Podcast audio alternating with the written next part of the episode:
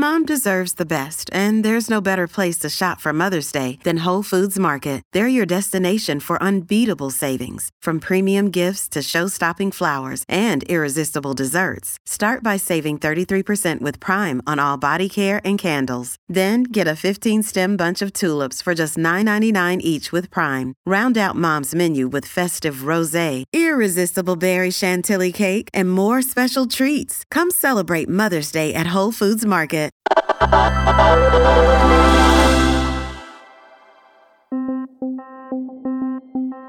It's Recode Daily. I'm Rani Molla.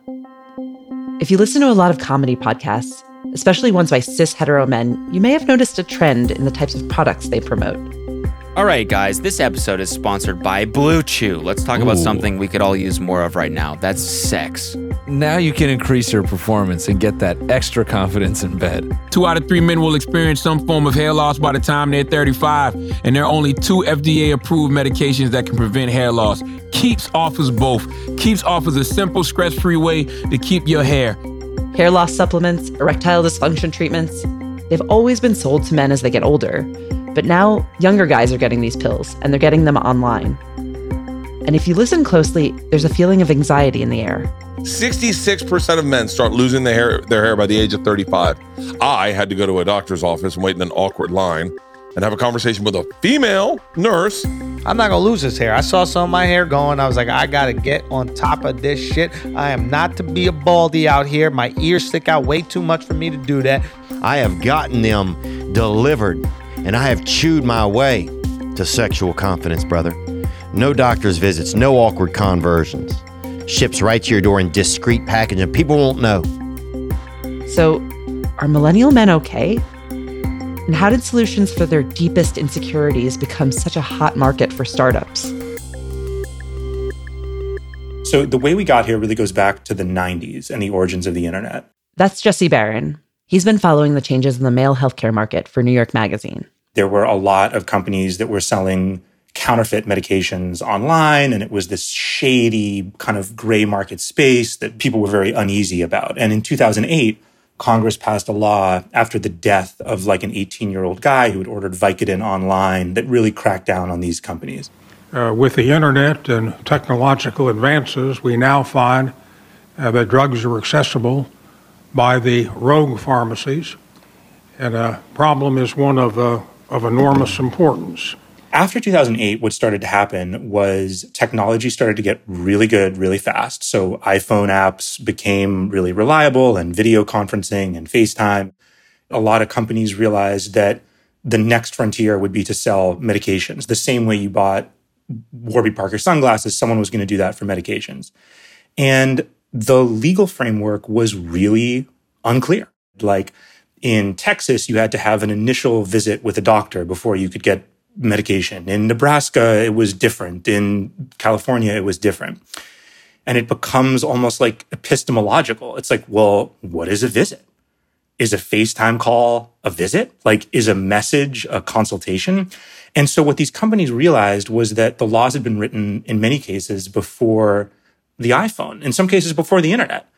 So they started to look at these regulations and companies started to realize that they would be able to enter this market without changing the existing law, but just claiming that what they were doing was protected and saying, okay, you know what? I think in Texas, it's, you know, a first visit, but it doesn't say in person. So I think we're good in Texas.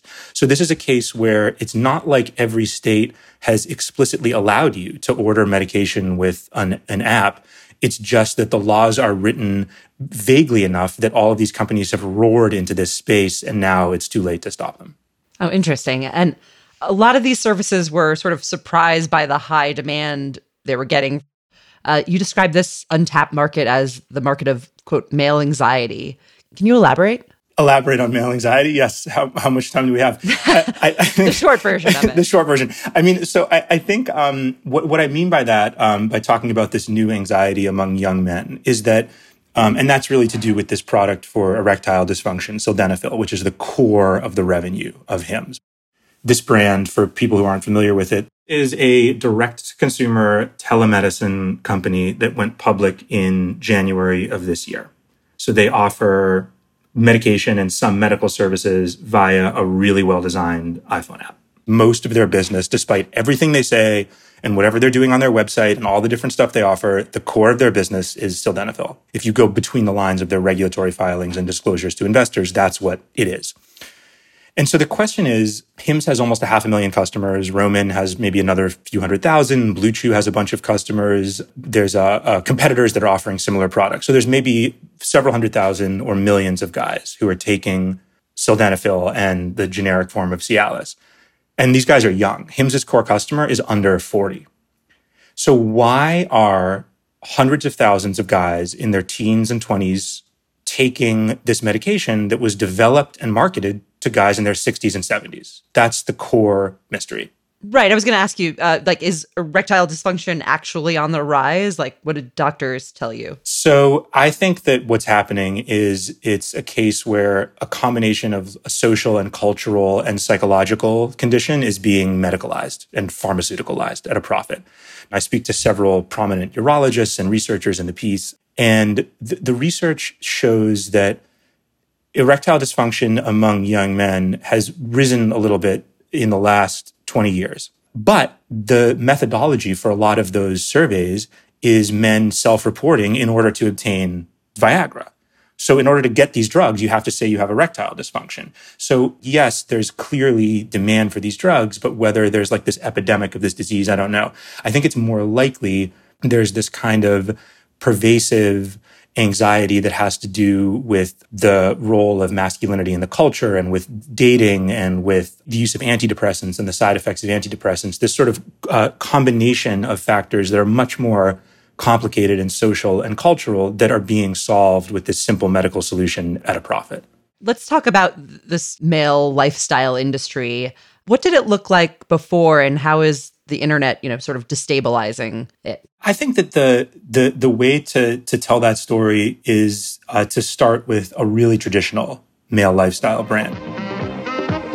Playboy, the one magazine that brings it all together for you each month. What Playboy was about was seducing women. It was to teach young men how to be interesting, how to have stuff to talk about. That was like why you had all the features and articles. It was to show you how to dress in the advertisements. It was to make you uh, sophisticated about art and jazz and wine. And I mean, all of this stuff now sounds incredibly kind of swine like and outdated and grotesque, but that was the idea is that the the reason that you made a male lifestyle brand was that it was a, a, a tool for seduction of women. Why did you need the convertible to pick her up? On the date? Like, why did you need the watch to communicate that you had money? Why did you need the scent, you know, to appeal to her, to attract her? When I was in high school, the slogan for Axe body spray was spray more, get more. Spray more, get more. The Axe effect. And it's like, get more what? I mean, it's so grotesque. And the idea of doing that now is unimaginable. That started to change in the last maybe 15 or 20 years. And I think there were a couple of things that happened. One thing was that the internet kind of fractured the culture. So it was no longer practical from a marketing standpoint to address this monolithic group of like straight men. You know, you were addressing these different sort of subgroups because advertisers allowed you to target those. And the Great Recession, which sort of dismantled a lot of the more stable blue collar work. And then the Me Too movement, which really forced everyone or forced men, especially because women already knew, but, you know, to really interrogate what was underneath the entitlement to be pursuing and seducing and trying to get uh, women into bed. So it was no longer possible in like 2012 to have a brand that was all about seducing women. So let's go back to Hims. How is their marketing different? So the big difference, I think, between the way Hims talks to a customer and the way Playboy or Gillette or Axe talks is Hims is like very gentle, very unaggressive. It's not about pursuing women or having a big car or a job or any of these social cues that male brands typically use for their customers. Hims is purely about um, like this sort of uh, gentle, sweet masculinity that's very unthreatening. It's very post Me Too masculinity. It's like post aggression, it's post macho in a certain way. Hims kind of launched in 2017 with this campaign of ads on Instagram and in the subway. And their big thing was like pictures of cacti uh, as their sort of representation of the erection. So they would be like this cactus against a kind of desaturated pink background with a slogan about erectile dysfunction. So they spent an incredible amount of money. They got the best designers who do millennial direct to consumer brand. So it's like all the same people who made like Sweetgreen and Warby Parker and Recess and all of these brands. Those were the same people designing for Hims. So is Hims for millennials? Who is Hims for?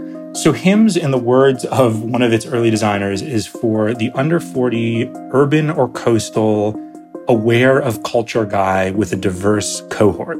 The brand is for young men, and I think that's really crucial. The average age of the customer for Roman, which is Hims' biggest competitor, is mid 40s. It's 46.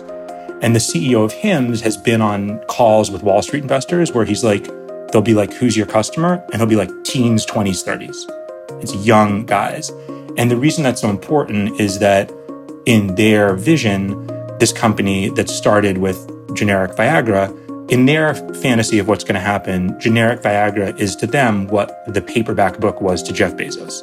It's just the first thing that they're going to sell, and then they'll use that to build a whole healthcare empire. So, beyond hair loss and erectile dysfunction, HIMS wants to be bigger in the healthcare space. What do they hope to offer? What's the Amazon equivalent here? They want to offer every medical service short of emergency medicine. That's the short answer.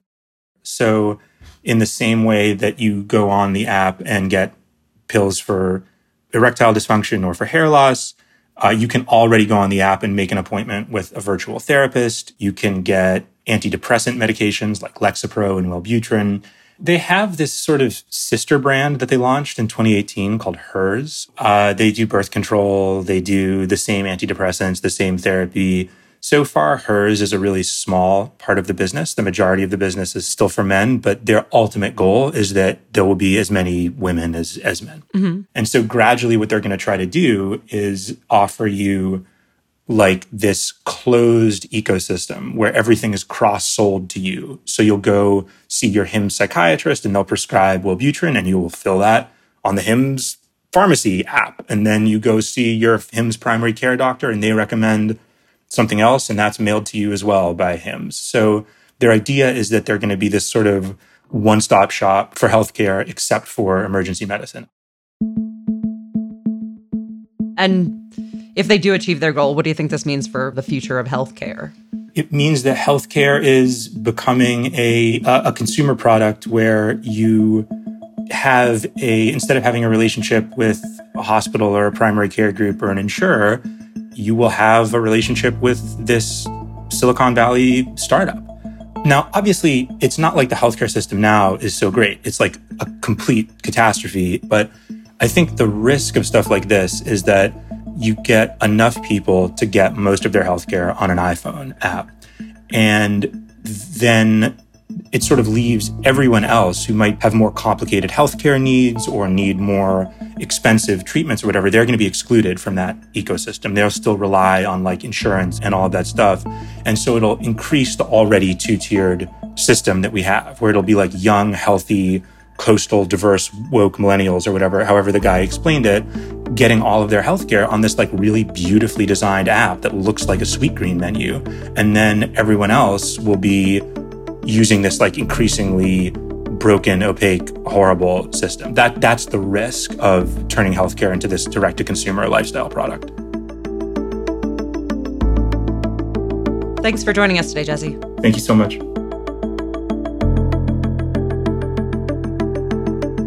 My name is Rani Molla. Thank you for tuning in to Recode Daily.